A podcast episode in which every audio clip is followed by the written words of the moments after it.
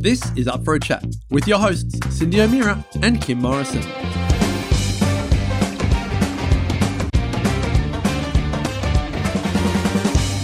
Here we are, up for a chat about the hottest topics that are important to you, inspiring you to awaken the change within. I'm Cyndi O'Meara.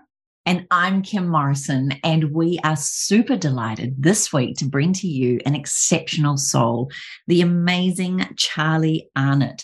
Oh my gosh, what a privilege to have you here, Charlie, an award winning grazier from Boorowa. Gosh, don't know how to say that, being a Kiwi. Thank you. An incredible educator and passionate advocate for regenerative farming. Welcome to Up for a Chat. Um, Cyndi Kim, lovely to be here. Um, yeah, loving your work too. All the wonderful things you you girls are doing in the world, and yeah, honoured honoured to be on the show. Well, let's get into it. I know that Cyndi's had a boy crush on you for many, many years, but perhaps for the listener who has not ever come across you or maybe even understands you, how would you define or describe Charlie Arnott and what led you into this amazing work that you're doing? Uh, well, define myself. Not not not terribly good at that. Um, I guess quite by accident. I think um, if I fast forward to, to now, to, to now, um, to describe myself would be, you know, an advocate for regenerative health and lifestyle and, and food production and and farming generally um, and environmental sort of stewardship. That's kind of where I've landed, but certainly not by um, not by design. Um, I, I, guess just through my love of nature, my love of farming, and probably my sense of curiosity and um, in, in some ways probably stupidity. Um, you know, just experimenting. I'm not saying if you experiment you're stupid, but you know I've done some really silly things that sort of you know led me to this point um, a lot of those were farming related and food production related. And um, so I guess that's where I am now. And, and, and you know, of my own podcast, Regenerative Journey, um, and we do education and we, we teach farmers biodynamics and, and by running courses um, on farms. Um, and I guess that's where we are. How I got to be where I am now, and it's a it's a you know lengthy story, but I'll give you the abridged version. Um, conventional farmer grew up with a in a farming family at Boorowa in sort of um, southwest New South Wales. Uh, very conventional farming, lots of chemical use, lots of input, lots of output, sheep, cattle, crops, hay, all sorts of enterprises, and, and probably a typical sort of farming um, business at Boorowa. Um, and you know, I went away to school. I didn't necessarily study. I did study rural science actually, um, so I was always I guess, destined to be a farmer. I didn't really think about doing too much else except for maybe being a vet one day. Um, but, you know, took over the family farm after being to university and doing a few other things. Ran it in that same vein, you know, very um, conventionally for a number of years. And then sort of got to a point where I was just not, I, I was getting a bit sick of waking up every morning and going out and killing stuff. Um, I didn't really think about it that in those terms at the time, but I, when on reflection, that's pretty much my job. Um, pesticides, herbicides, you know, drenching animals. Um, yeah, I wasn't working at all in sync with nature. Um, I didn't consider nature as my business partner. Um, and I just got really curious about alternatives, or I knew I didn't want to be doing that anymore. And I was then started searching for, you know, were there different ways to do things? Um, with soil, with land, with animals, um, and interestingly enough, with people too. That's a really big part of my regenerative journey is kind of who I engage with, who I surround myself with, the education and training. And so I did took on a lot of training in that field. With started with um, Resource Consulting Service Australia, did a series of their programs, and have ever since then kind of made a conscious effort to exposed myself to all sorts of different, you know, alternative ways of farming. Biodynamics took on a big role in, in our farming sort of um, uh, way of doing things early on there. Um, we we try, you know, biologicals, we bit of subtle energy sort of stuff where we, we try a bit of everything. And and by no means are we the best in the world at it. I, um, I, I hazard, you know, just want to make that clear where I consider us as a, as a as a bit of an experiment. We're much bigger, much more than just hobby farmers. We're we're serious farmers, um, and you know we're in the process of really you you know consolidating all our learnings to, to create a, um, a, a, simple model for farming that that works with nature at low cost and um, growing nutritiously dense food. So you know that's that's where we are. Um, again, you know one of the the key I guess, the things about what we've done, and everyone does in their life, whether it's farming or whatever business they're in, and family relationships. You know, we make a lot of mistakes, and um, uh, failure is a part of that. And and and you know, that's where that's where I've done most of my learnings at the, you know, the, the dips in the in the in the challenging challenging times and areas of of my my regenerative journey. So that's they're not to be shied away from. They're actually part of part of uh, the growth process. Charlie, what was the defining moment that turned like you you you said that you you know went to RCS and but there must have been a reason for you to question. Was there a book, a person, uh, a, a questioning that cr- turned you away from what you were doing, killing everything, um, to you know having nature as your partner um, and your best business partner? Do you know that that where that moment was? Cyndi, I, I, there were probably a few moments um, where were quite defining. One was one was watching a paddock blow away in the wind one day. I remember the paddock clearly. I knew I know what sheep were in there. I knew what you know the, what what had led to that that point that day. We were feeding them grain, and I was, you know, I was um, I was a bit upset about watching that that dirt, that soil blow away to New Zealand. Is probably where it ended up. You know, beautiful basalt red soil, and mm.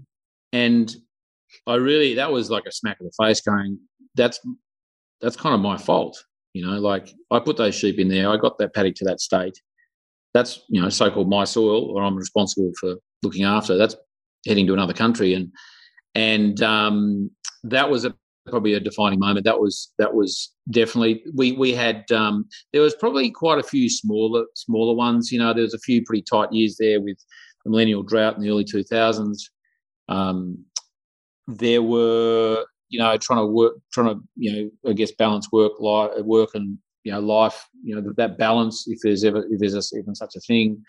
Um, I I guess in, in meeting my wife Angelica, that kind of which was just after the beginning of my journey, you know, she really enlightened me to organic food, and you know, I'm a farmer who's doing you know reasonably good things on farm, but I was probably my diet was okay, but I wasn't buying organic food, so there was was probably a combination of a number of small little nudges in that direction, and then there were a few big slaps in the face, and, and one of them was watching that that paddock um, that paddock blow away. And I guess looking at other farmers doing different things and going, wow, I, sh- I should be able to do that. You know, I've got you know same sort of soil or grass or cattle or whatever. There's there's something there's something in this, and and um, I think I did get a bit of chemical um, exposure. I, I, can't put my finger on it. I, I actually go need to take myself off and have a you know heavy metals toxicity test at some point. But I, you know, there were times when I didn't feel very good. And I, I reckon it was related to the chemical use we were using. So all these things added up to, you know, a move in that right direction. And the interesting thing was there was always reasons to get away from, but as time, as things developed, you know, there was more and more reason to move towards something. You know, there was a push away from what I was currently doing, and there was an attraction, there was a draw towards these, you know, these different alternative farmers to this different information to, you know, doing things differently that was really attractive. And I was really curious and I was like, wow, this feels, it feels good, you know, and it, sounded and it smelled good. And I, I love the people that, that, you know, call it regenerative agriculture attracted, you know, wonderful people that, that, um, that I just thought, wow, these, these people are courageous. And, and I think I can probably give this a crack as well.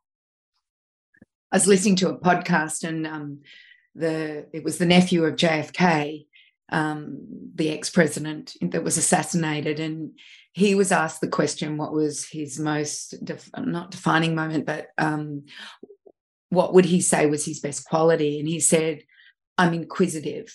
I, and you've said that quite a few times. You were questioning, you know, what was happening to your soil, and you are around a bunch of people that are now questioning the narrative of pesticides and herbicides and fertilizers and artificial inputs um, in order to increase yield. So, you know, courage, I really believe now is defined as questioning what is happening around you. Um, and it sounds like nature was your definitely your nudger as well as your wife. I didn't realize that. So that's just that's wonderful to hear, Charlie, that you had quite a few nudges to to move you. And uh, for me, I'm so glad that um, I met you and what I've learned from you. And one of the things that um, I happened to be able to do with you uh, for two days was the biodynamics course. Can you explain um, to the listeners what biodynamics is? Okay, um, I should be asking you, Cyndi, as a student, uh, a graduate of the oh. course. Oh. That'd be that'd be a great little test, wouldn't it? No, I won't. I won't put you through that. Um, so I guess biodynamics is, um, you know, call it enhanced or or, or, or advanced organic farming. Um, it's it's there's a, there's a science or or a sort of a, a substance side to biodynamics, which is um, you know we use um, a lot of well all our products that we use to make different soil um, soil preparations or atmospheric preparations are all natural. They're rocks or they're they're, they're herbs, they're plants or they're manures. Um, uh, there are microbes in the in you know in the manures and so on. So we we're we're we're, we're working with the biology of of of you know, we're, bio, we're working with biology, we're working with minerals, we're working with um, uh, a lot of ingredients you can get off your own farm.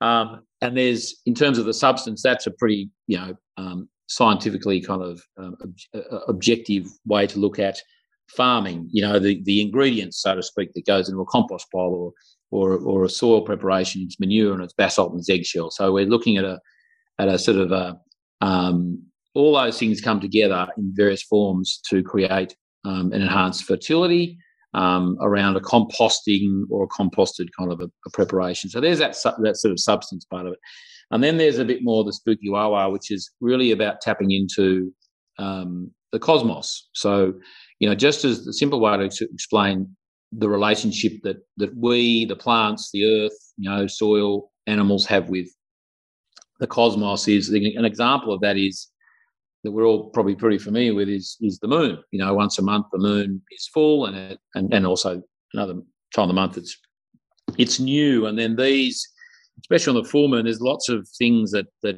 you know in our in our in our bodies or in in the behaviour of animals or um, different sort of rhythms of the earth. You know, you can see the way you know the tides are obviously one of the most obvious ones. The the the, the, the moon has an influence on it. And so too, um, in much more subtle ways, but equally as powerful, um, are the other other planets. And so, what we're doing by using biodynamics is opening up essentially pathways for um, that influence to to to occur on on land. You know, there's so much more, so much more. You know, anywhere pick a pick a park in a city or a farm. You know, there's so much more going on that we can't see.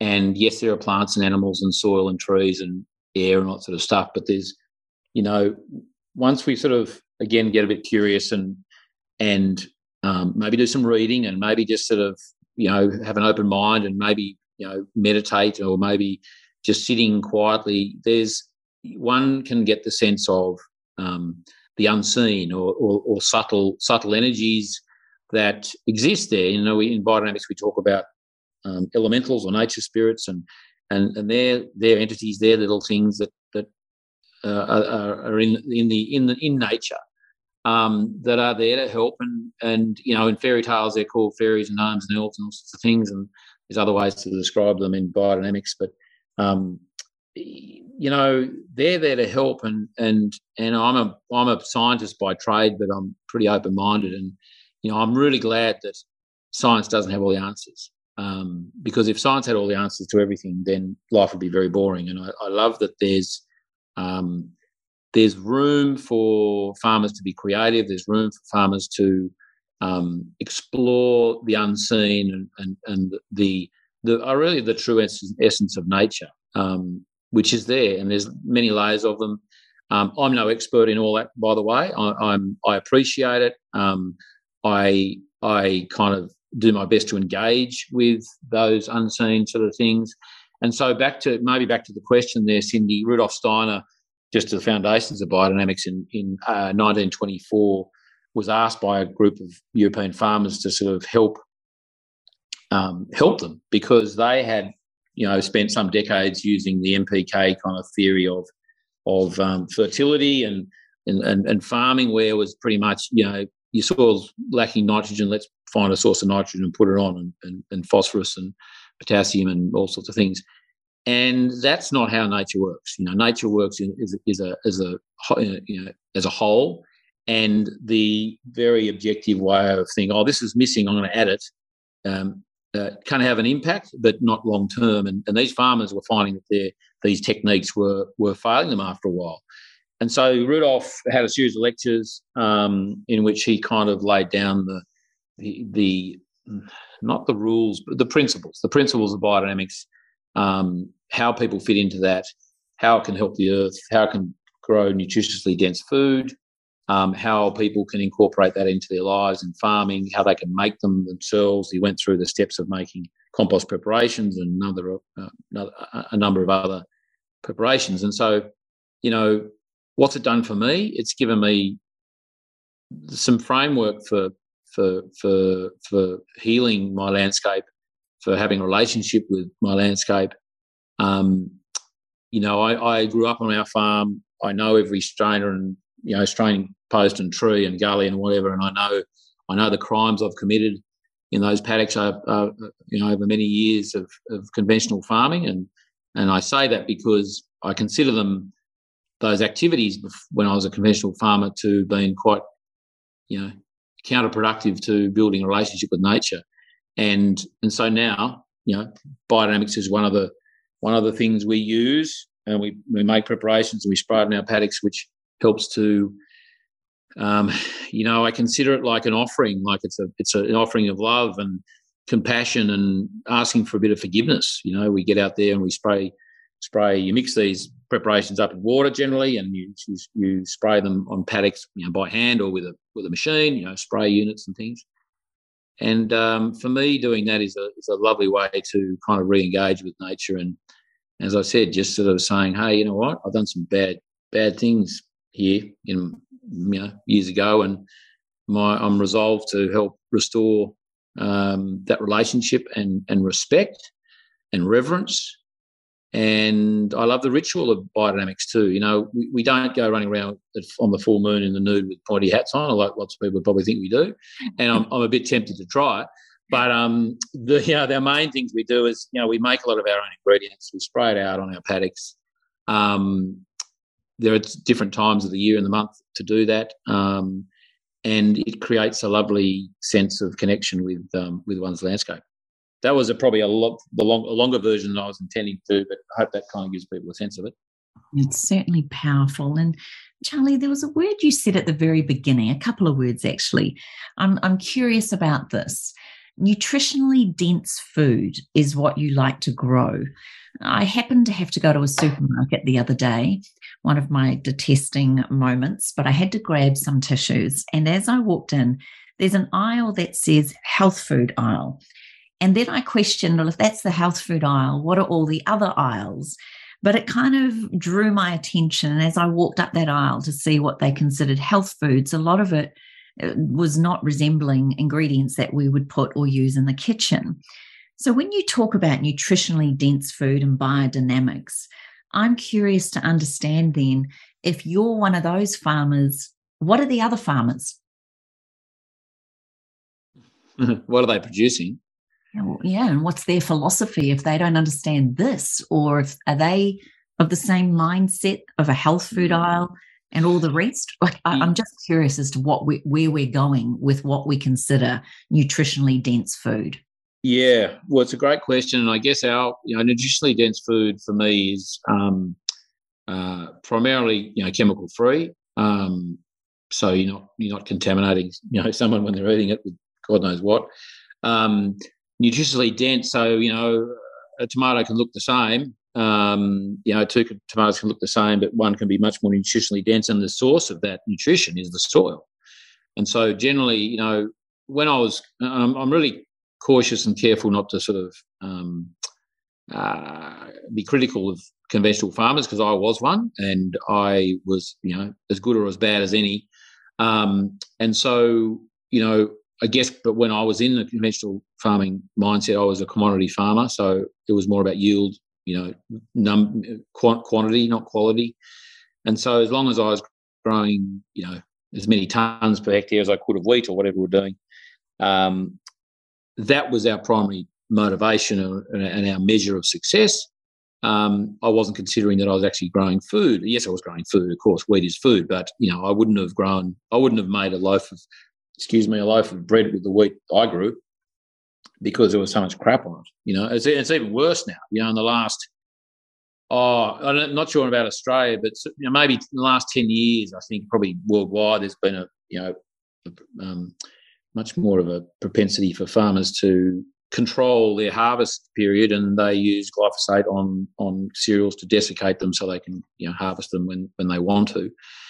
Um, that's like you know days before it's harvested and then it's it's it's been consumed some months later by humans you know so that's that's a bit of a horror story right there. So um, you know so nutritionally dense food free of chemical generally if if, if so um, grown in grown in, in soil that can actually provide that nutrition because that's this that's the sense of quality of a plant. You know whether it's eaten or not is dependent on the the, the quality of the soil. That's the source of, of that of that health of that plant and the healthier the plant the more nutritious for a cow or a sheep or a human whatever whatever that plant plant happens to be. So and of course with animals you know we grow beef and lamb.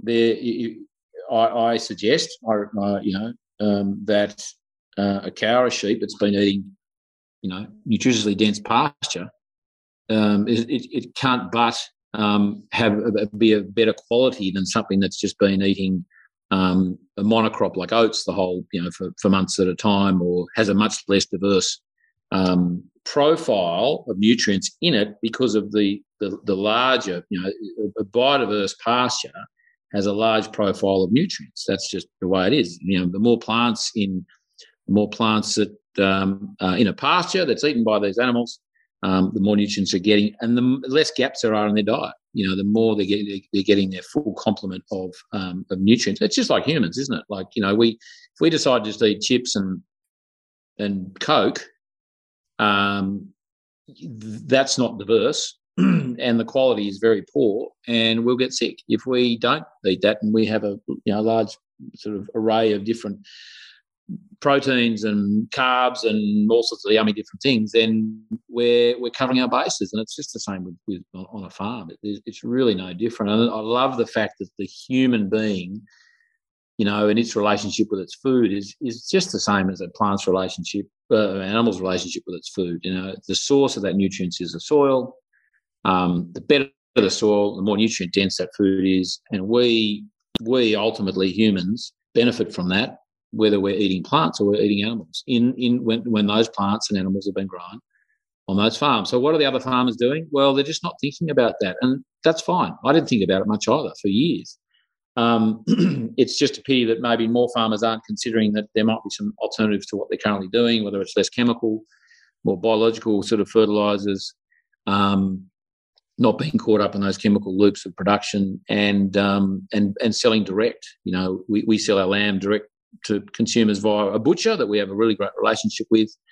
Um, we we love the fact that our lamb is going into the kitchens of families, and um, uh, they know where the food's from. We know it's going to them, and it's at a good valued price too. I mean, that's that's the thing. I think you know um, as as you girls know as well as anyone, you know, the, the world society is you know um, uh, overfed and undernourished, and that's that's just a fact. And I'm I'm I'm hoping I'm contributing to sort of reversing that. Wow, I know you are, Charlie. I, um, you know, I've listened to your podcast and all the people that you interview, and you're educating people in order to do that. And what I find absolutely fascinating is that farming is very much like nutrition in the in the human field in that you know, they weren't looking at quality and they're still not looking at quality. All they're looking at is yield. So, how many calories does that food yield? And can I eat that um, versus my exercise? I, that's that's what I find fascinating. And, and it was like I started my life as a nutritionist and then became interested in, well, how is my food being grown? And it sounds like you started your life, your, you know, your life as a a farmer on how it's grown and now your interest in nutrition is obviously there because otherwise you wouldn't be bothered with you know doing what you're doing and and creating nutrient dense foods. And no, another it, thing that you keep taught you said have said quite a few times is subtle energy. I've, I've written it down a couple of times now. Uh, I, I have a question about that subtle energy. I was at a organic farmers meetup that I do with a bunch of Sunshine Coast farmers, and they kept talking about some sort of energy. And I'm I don't know if you know, is that what subtle energy is, and where is farming going? Especially, you know, biodynamics is is one thing that I know you do, but is is that subtle energy something that I don't know about and that you're mentioning? And and I know you talked about the sun and the moon and the stars. Is it what is it that that's you're talking about when you say subtle energy? Yeah i mean i don't know the context of how it came up in your gathering the other day but uh, knowing a few of those, those who were probably there um, then that that kind of makes sense that it did come up. Um, so i guess uh, for anyone who wants to, to, to get a bit of an understanding um, uh, Terry McCosker talks about it in the interview I did with him on on on I can't remember what episode it was on the regenerative journey. He's he's a bit of a master of it. He's been doing it for many years. I'm saying this now to sort of set up the, my answer, but and Dr. Patrick MacManaway is another wonderful practitioner um, who is Scottish, but he sort of spends half his time in the States and half in, in Scotland. And he comes to Australia twice a year and does subtle energy workshops and different levels of. And so, what is subtle energy? Well, for me, it's I mean, energy is sort of hard to see anyway. And there's the energy that we're used to. There's the energy in a you know you know value of an apple and all those sort of things. And there's kinetic and there's potential and all sorts of different types of energy that we learn in physics at school. But there's also something that like you know I guess it's a bit like quantum quantum physics um, uh, in that it's there's an energy in the landscape that is often residual um, some is some is um, it's un, you can't see it um, really. I mean, some I think probably some people can see it. Some people are really tuned in can probably see lines of energy and rings of energy. Um, uh, some are some are a lot of them are natural. It's just the just the, the, the way the Earth is, um, and a lot of a lot of man made. Um, I mean, you could you could kind of argue that a human equivalent of subtle energy is like something like EMFs.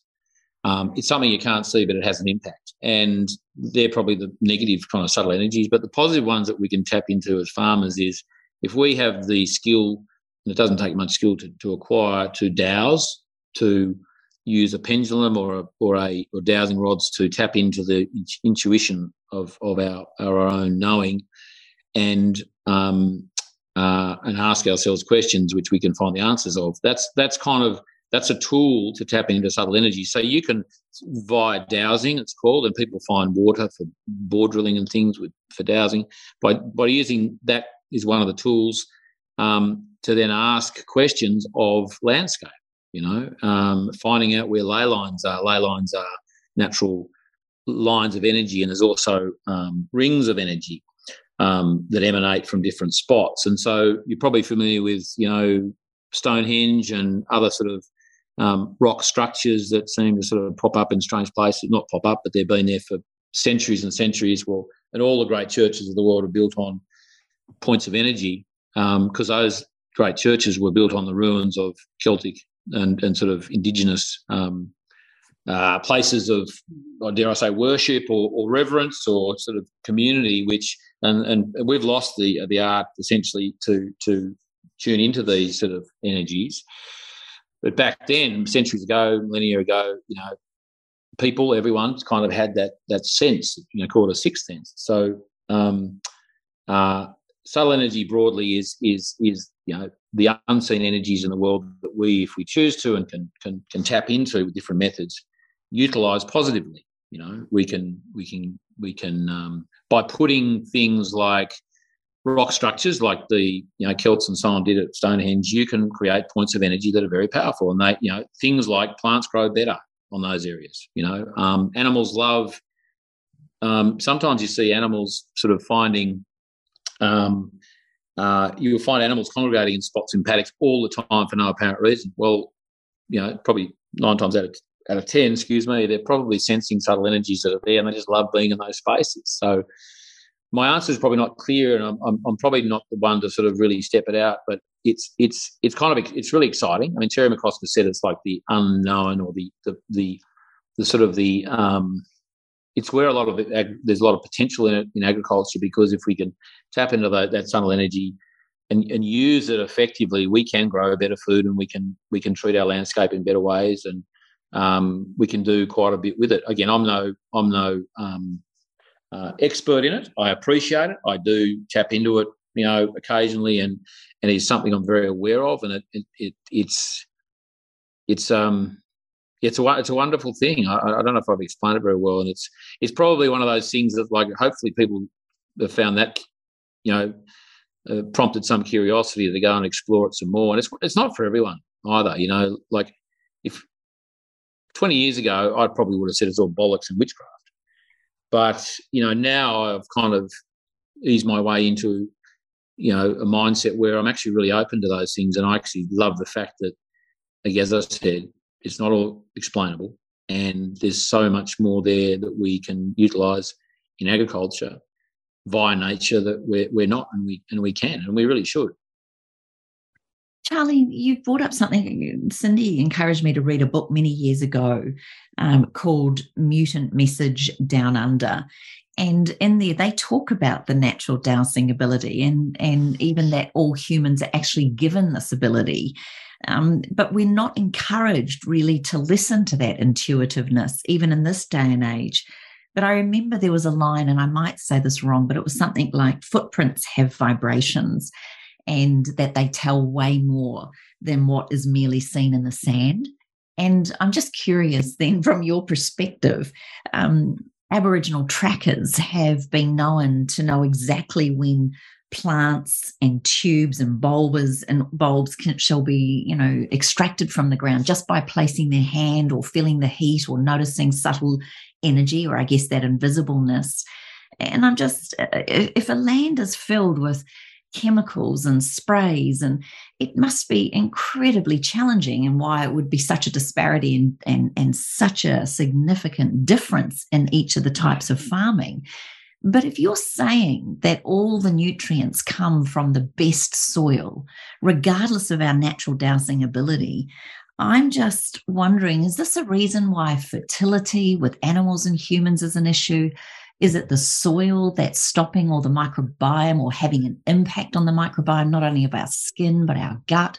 What's it doing if we don't have more farmers like you? How is this going to impact the fertility and understanding exactly what it's going to mean for our future?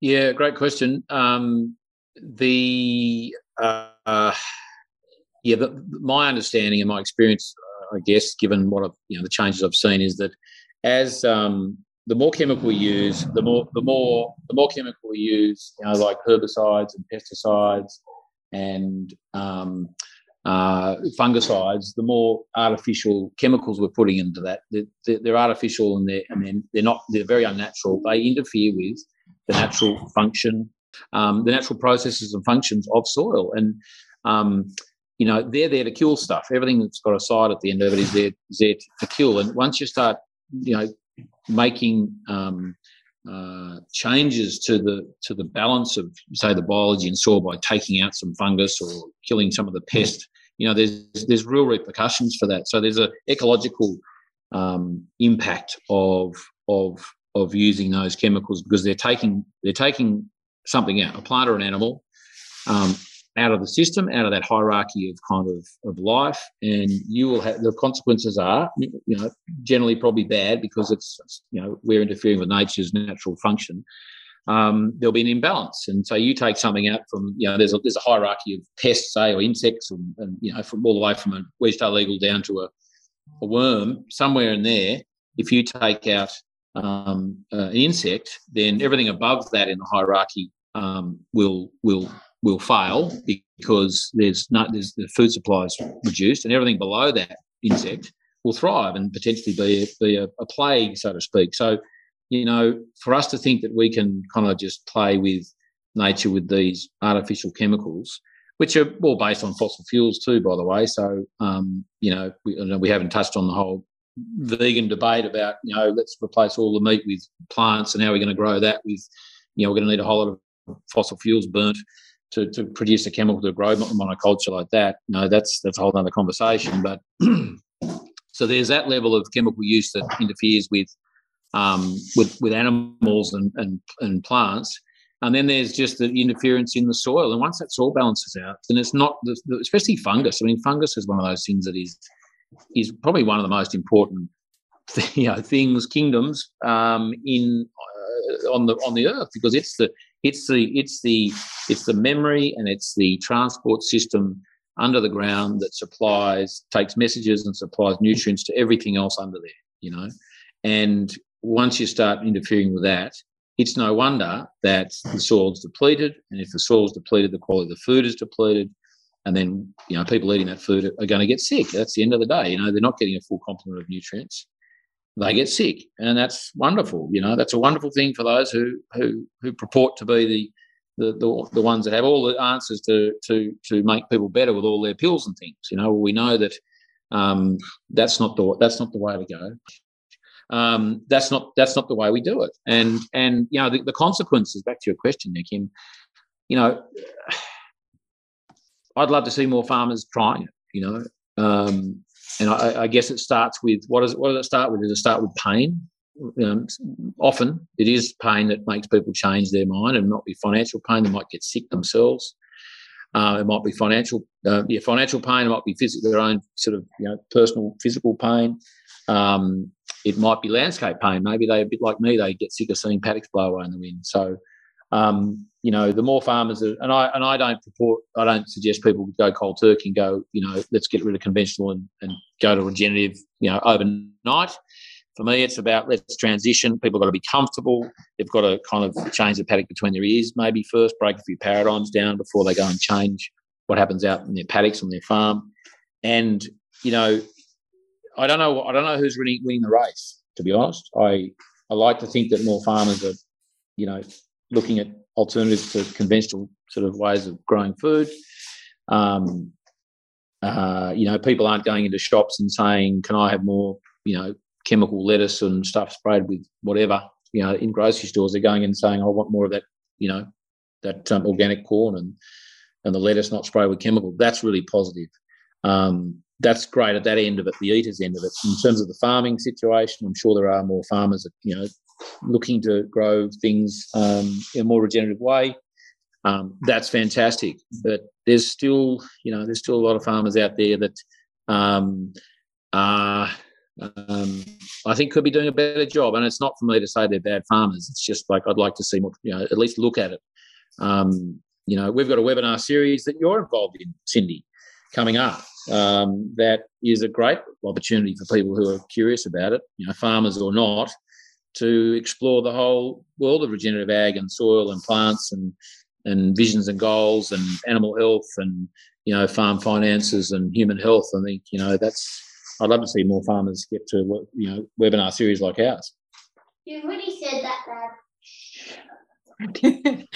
yeah, he's my um, he's my biggest actually, critic. Let, Charlie, let's tell people about what you're doing, your your regenerative journey, and um, who the the speakers are because if there are people yeah. listening like and, and, i know i have lots of farmers that um, follow the nutrition academy because maybe their wives or themselves have started the nutrition program um, and they might be really interested. So who who are the, the speakers that are speaking and what are they speaking on?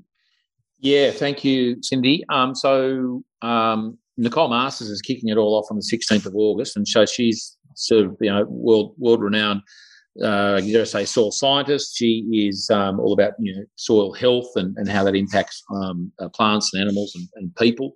She's amazing. Um, so that's the 16th, and then Katie Zerner is from RCS, who I mentioned earlier on. Um, she's going to talk people through a visions and goals and values sort of process. Uh, the idea of all these these seven sort of um, pillars, I, I, guess they are, Cyndi, is um, for people to understand some foundational principles of, um, of regenerative agriculture and, and regenerative living. Um, it's and it's not just for those who are thinking about you know farming this this particular way, but I, I think it's a lot of value to to people to farmers that are um, already in the in the process, and they just need a bit of a bit of a you know a bit of a g up and a bit of a refresher on a lot of these principles.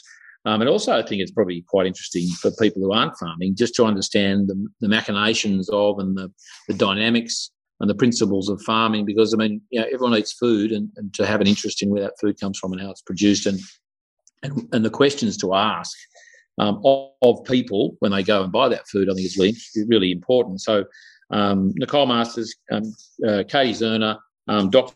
Shree Gooding, um, she's a, a, wonderful vet uh, from Biloela in Queensland. She's going to talk about animal health. Um, Kim Deans is going to talk about um, I'm just going to make sure I'm counting my fingers so I remember who, who talked about.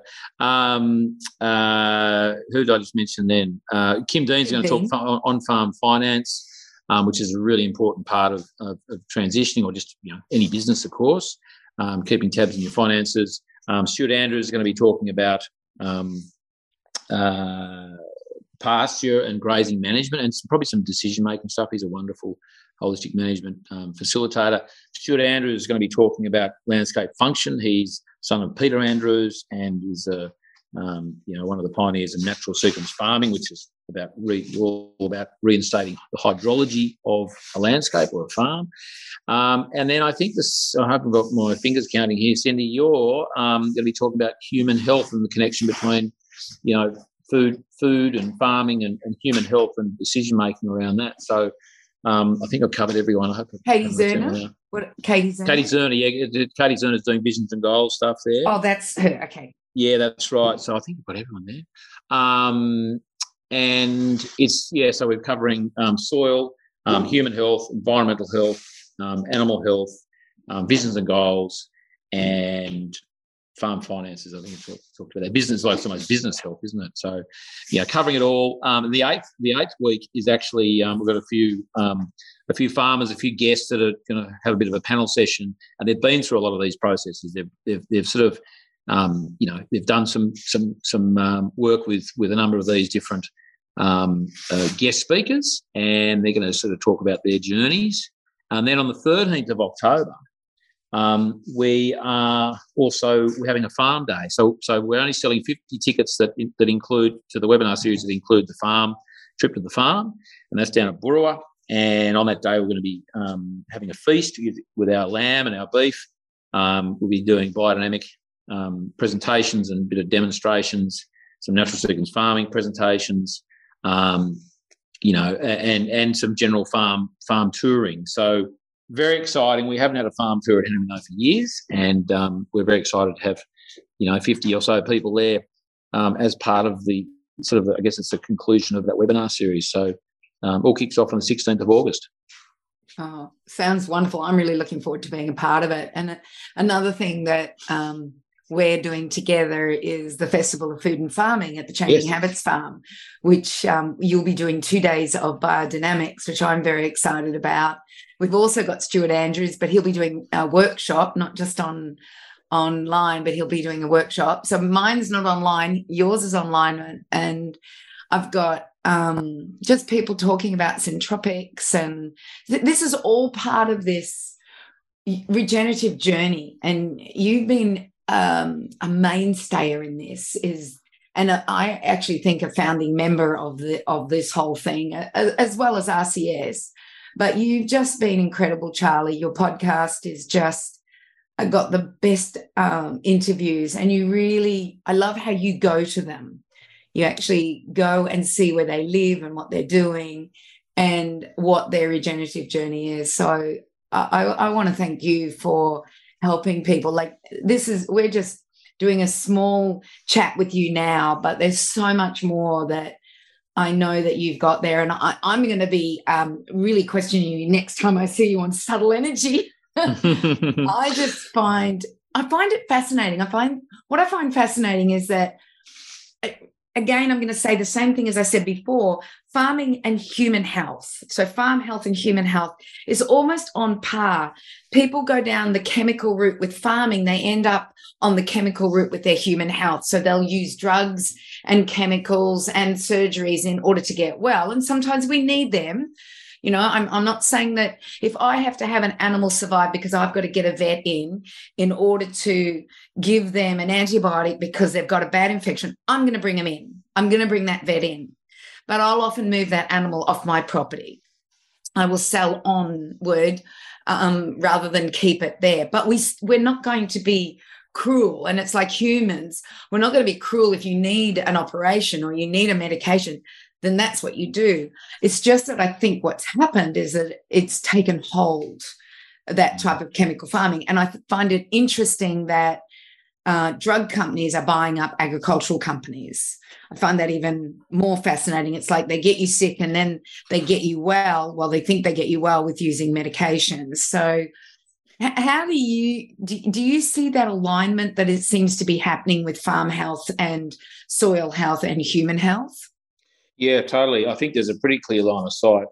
Um, it's referring to you know the the you know people are getting sick, and then along comes the farmer you know farmer community. There's a pretty clear line of sight between that and the business model that exists there, like you know sort of literally and also figuratively that um, yeah we we we're as far as a farming community, and we, we, were very much part of that. You know, we relied very much on the um, advice of others, and we still do to some extent. But I guess we're a bit more discerning um, and diff- have different filters. But you know, we were we are told, and when I went to uni, we learned a lot about the use, you know, the use of chemicals in growing food, and it's necessary, and and you can't do it without it, and yada yada. So you know, the farmers are used to it; they've grown up with it. It's a crutch. It's it's a it's it's it does make it easier in some ways that like oh I've got the recipe I'm just going to add this at this time of year that's, going to happen. Now you don't always get that outcome um, hang on buddy. You don't always get that outcome because um,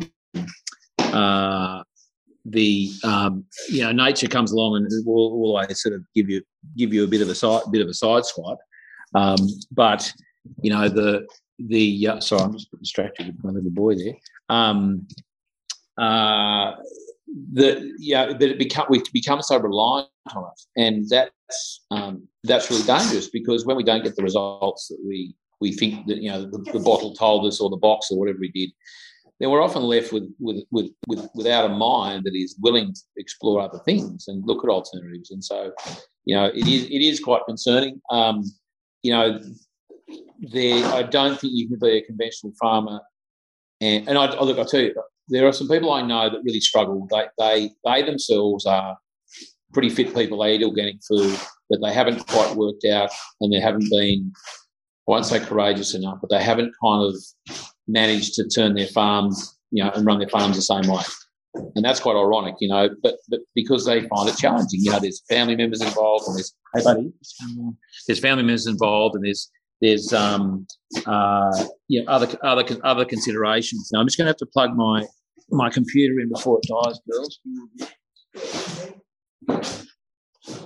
While you're um, putting your computer in, um, I, I, also see uh, um, the alternative way of farming, regenerative farming, and the alternative way to health uh, at odds with conventional. And I think that that's what um, we I, I'm when you're talking about that subtle energy, you've got me absolutely intrigued by it. Um, but I, I just feel that there's no science; it's it's unseen, and it, and science believes if it can't see it, then it can't be true. But I'm seeing more and more science around the energy. Um, so I'm hoping, you know, that it will catch up with what was probably um, ancient knowledge, uh, as what Kim was talking about with the Australian Aboriginal people. It, it was ancient knowledge. Yeah, I think um, it, it, would be nice, and I think there's probably more, a bit of a dig around. I'm sure there's actually a bit more, dare I say, science to it. A lot of the quantum physics stuff is probably once upon a time, you know, could be explained away as witchcraft, but I think there's more science around it now, and you know, there's there's a lot of anecdotal information. I think you know can't be ignored. Um, but look, you know, I guess a bit like biodynamics. It's a sounds like a bit of a cop out, but you know because because subtle energies and, and biodynamics, for example, don't necessarily abide by the same rules as as say so in a science experiment you've got different controls and different sort of um, uh, treatments. You know everything stays where it is, but biodynamics has this tendency to kind of creep um, because it does. It is. It doesn't abide by those rules of science, and and so it's quite hard to to do a very you know tight controlled trial with biodynamics. You know, like literally the stuff spreads. Um, and but I would love if um, if there was more um, numbers around. Actually, there's a woman called Maria Thun, T H U N, who um, I think she was German or Austrian, who spent many years experimenting. She's got some great books, and she was experimenting with the moon cycles um, and biodynamics, and it's fascinating what she found um, when planting different, you know, different um, vegetables and, uh, and, and fruits at different times, depending on the moon and, and different constellations. And there, there's no doubt there's a, there's a difference. Like you know, literally, um, yeah, it, there's there's many many photos she's taken of different plants and and and and, and veggies. Um, there's something. There's much more in it than just oh, I think this is doing something. You know, so. Um, but the Indigenous, we have got so much more to learn from from Indigenous, not just Australian Indigenous, but you know, anyone around the world. They they work that muscle. You know, they work that intuitive muscle. They depended on it. They didn't mm. have technology like we do now, and, and that was it was and it was normal. And um, I think we still got the we still have the capacity to you know go back to the gym go back to the subtle energy gym and start working out and start, you know, you know working that muscle. And um, it's just a choice, isn't it? It's just like, you know, are we courageous enough to step into that, get a bit curious, maybe go with a few friends, you know, like find some people who are doing similar things and and um, and step into it lightly. But it's um, yeah, we can chat we can chat further about that. And and and uh, as I said, the Terry McCosker interview on the regenerative journey and anything that, that Dr. Patrick MacManaway's had stuff to do with um, is definitely somewhere for people to look. Yeah, I'll put those names up there for you. Yeah, I was just going to ask you that, Cyndi. Yeah. Um, Charlie, just a very quick question before we come to the close. I appreciate there's lots of potential challenges and limitations for farmers that are thinking of transitioning into more regenerative farming. And so I would dare say, and the reason why we've got you on here is you would be one of the greatest support and resources, not only with your podcast, but with all the education and the information that you have but as a person who's not a farm girl, and I'll be honest, I don't understand a lot of it at all. I just really appreciate my farmers markets and have a real love and desire to support those beautiful souls. But just out of curiosity, if a farmer was listening to this or a farmer's family was listening and they went, let's do this, what is the length of time it takes from being in a conventional farm to turning that farm into a regenerative, maybe even organic farm? Is, is it possible, first and foremost? And how long does it take?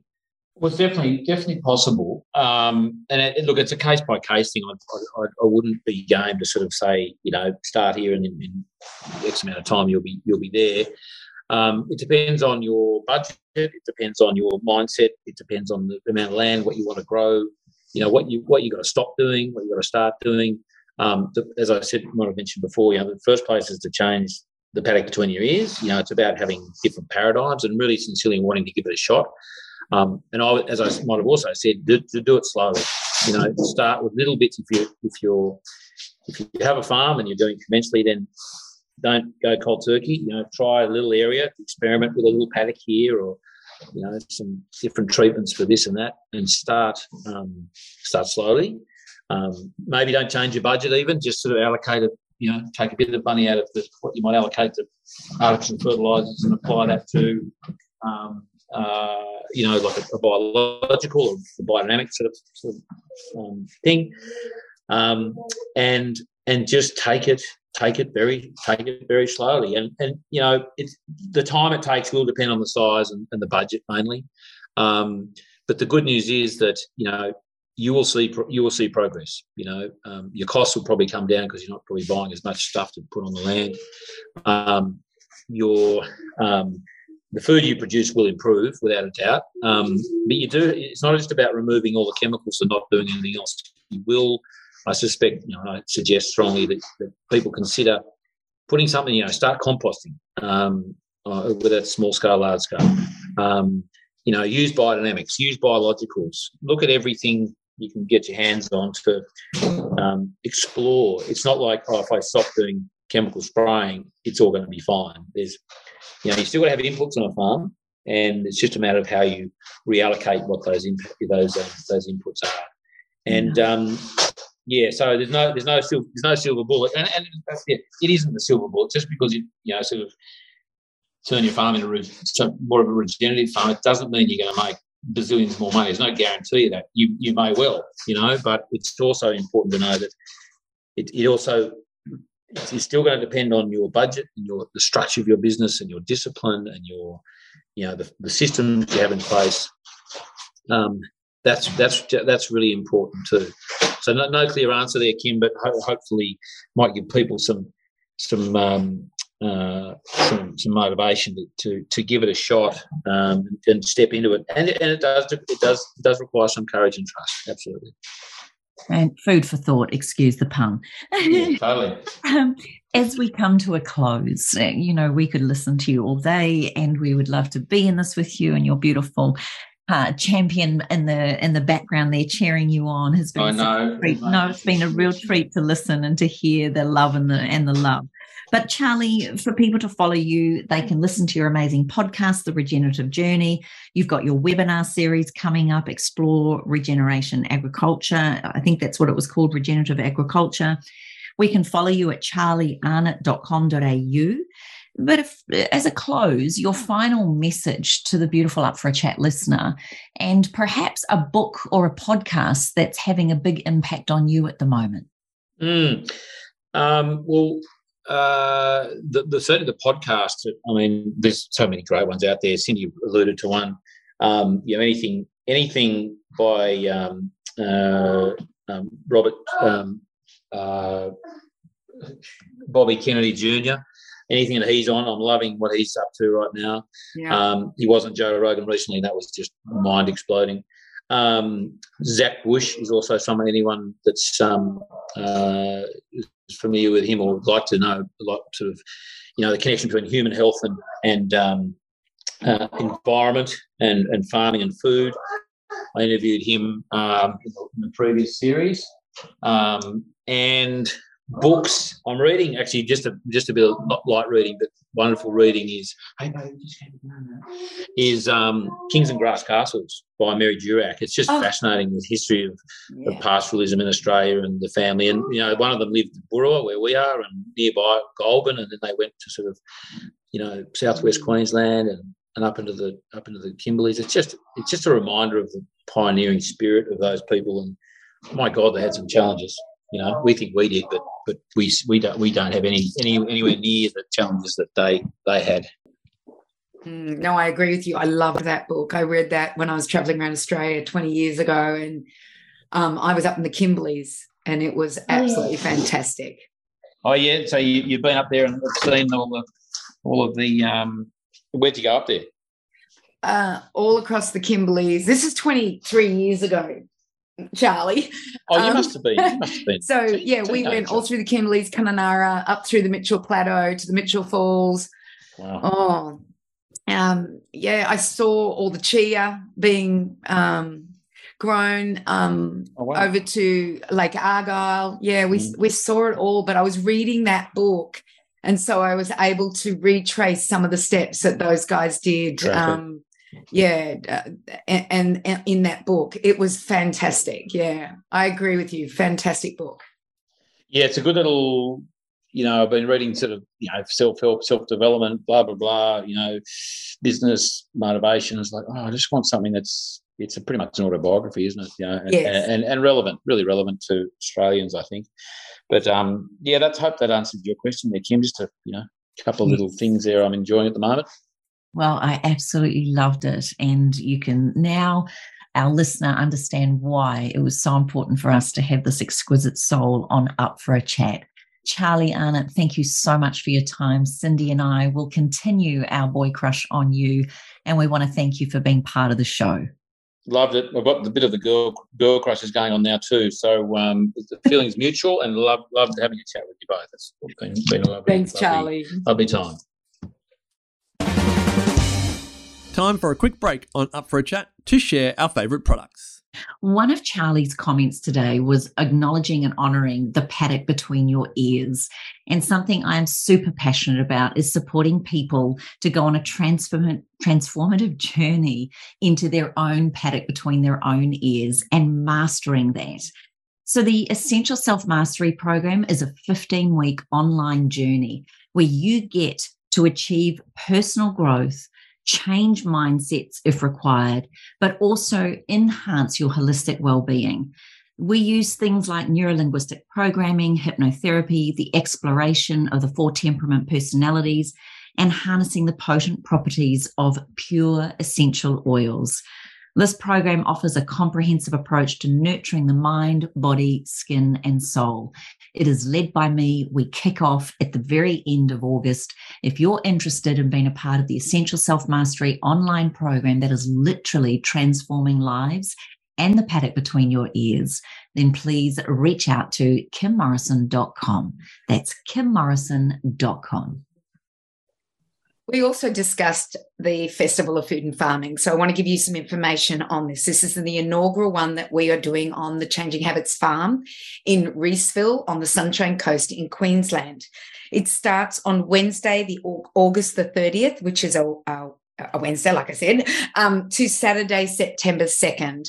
What you'll be learning is you'll have Charlie and Hamish for two days and learn introduction to biodynamics. You will understand as much as you need to do in order to start doing biodynamics either on your farm or on your garden. It doesn't matter what size or scale you are. Then we have Stuart Andrews, which we also spoke about on natural sequence farming and holding water on the land and managing your land. We will also be doing syntropics with Rob Wyborn and Brogan O'Meara, my son, will be doing cell grazing, animal husbandry, as well as soil ecology. And we have uh, the most amazing Scott Robinson, who was our first consultant on the farm for two years who will be doing worm farming and composting. So I, am very excited for it. There's only a couple of tickets left. Uh, and so if you want to learn more about it, just go to you can just Google actually the Festival of Food and Farming and it should come up, or go to the nutritionacademy.com uh, and look for the Festival of Food and Farming. Look forward to seeing you there. This has been a production of TheWellnessCouch.com. Check us out on Facebook and join in the conversation on Facebook.com forward slash The Wellness Couch. Subscribe to each show on iTunes and check us out on Twitter. The Wellness Couch, streaming wellness into your lives. Whilst the Wellness Couch presenter endeavor to provide accurate and helpful information to their listeners, these podcasts cannot take into account individual circumstances and are not intended to be a substitute for health and medical advice from a qualified health professional. You should always seek the advice of a qualified health professional before acting on any of the information provided by any of the Wellness Couch podcasts.